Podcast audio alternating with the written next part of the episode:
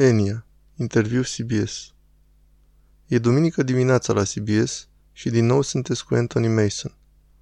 Melodia May It Be din primul film Stăpânul Inelelor a primit o nominalizare la Oscar pentru compozitorul și interpretul lui. E un cor de o persoană care, după cum ne spune Richard Roth în acest segment, a reușit de-a lungul anilor să atragă milioane de fani. Titlul cântecului era Orinoco Flow, dar lumea îl știe ca Sail Away și acum 15 ani a lansat o tânără irlandeză într-o călătorie remarcabilă. Enia și-a găsit un loc unic în vârful profesiei sale, ca Cher și Madonna, ca un artist care nu are nevoie de al doilea nume. A vândut mai mult de 60 de milioane de albume în întreaga lume, dar nu e aproape niciodată văzută de fanii ei. Enia nu a făcut turneu și rareori concertează live. O vedetă pop, acum în vârstă de 42 de ani, foarte atentă la viața privată. Sunt anumiți oameni care se simt foarte bine fiind fotografiați în fiecare zi și sunt unii care au nevoie de asta. Pentru mine însă n-am simțit niciodată nevoia asta. E foarte greu, nu-i așa, să ai o viață privată în secolul 21. Până acum n-am făcut nimic scandalos, știți? Cred că dacă de la început, când ești în lumina reflectoarelor, nu există povești senzaționale în jurul tău, atunci ei tind să te lase în pace.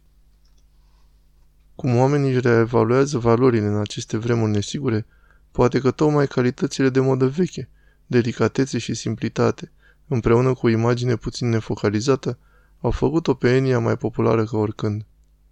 Care crezi că este imaginea pe care oamenii o asociază cu Enia?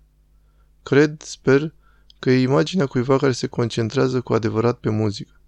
Când lucrezi la muzică, ui de succes, ui de fani, de ascultători, ui de compania de înregistrări, de tot. Mă concentrez doar, la asta lucrez, vreau să fie 100% fericită cu rezultatul. Melodie îmbogățită de stratificarea meticuloasă a sunetului.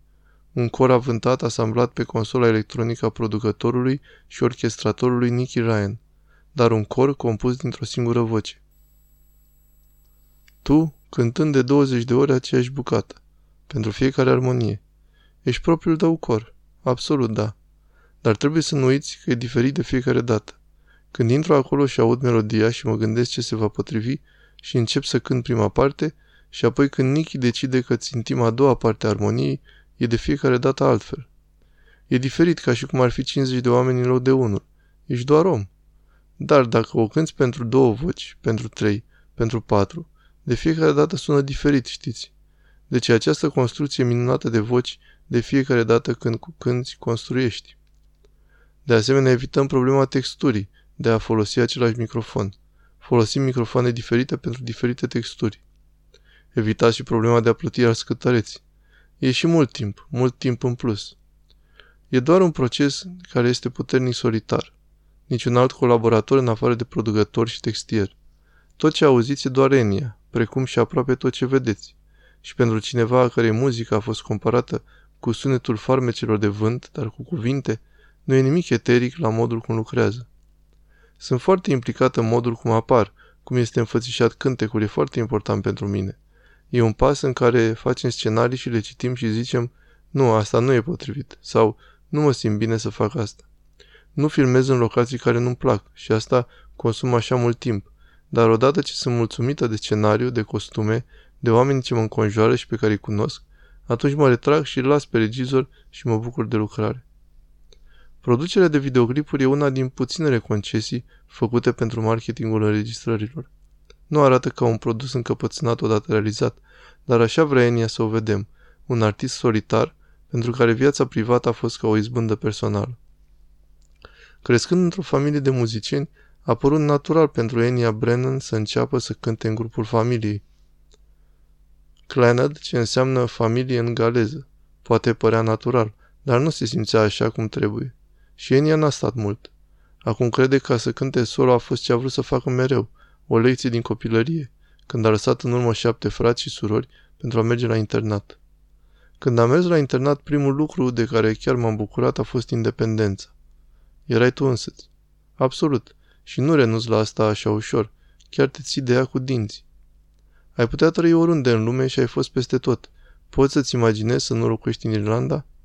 Nu, nu pot, deoarece oricât aș iubi alte orașe și alte părți ale lumii, mă simt foarte conectată cu Irlanda, Asta are legătură cu rădăcinile mele irlandeze, familia. Simt că, știți, îmi place să călătoresc, trebuie să spun, dar simt că aceasta e o etapă în care trebuie să mă întorc acasă. Am crescut la țară și mereu a fost important pentru mine sentimentul spațiului, deoarece asta am cunoscut ca și casă. Deci asta cred. Mă duce înapoi la multe amintiri și amintiri din copilărie și cred că e foarte important pentru mine munca mea. Acum acest artist neobișnuit are un loc în care se poate bucura de intimitate și perfecționism, un castel din secolul XIX pe care l-a renovat. Unul mic, zice ea, în ce privește castelele irlandeze. Pentru o primă casă cumpărată pare o achiziție destul de mare, nu-i așa? Câte camere are? La început erau 10 dormitoare, dar vorbind de dormitoare foarte mici. Am alocat o parte din camere. Am un etaj pentru mine, am o cameră de artă, o bibliotecă, o cameră de muzică. Nu o să te zbucium pe acolo.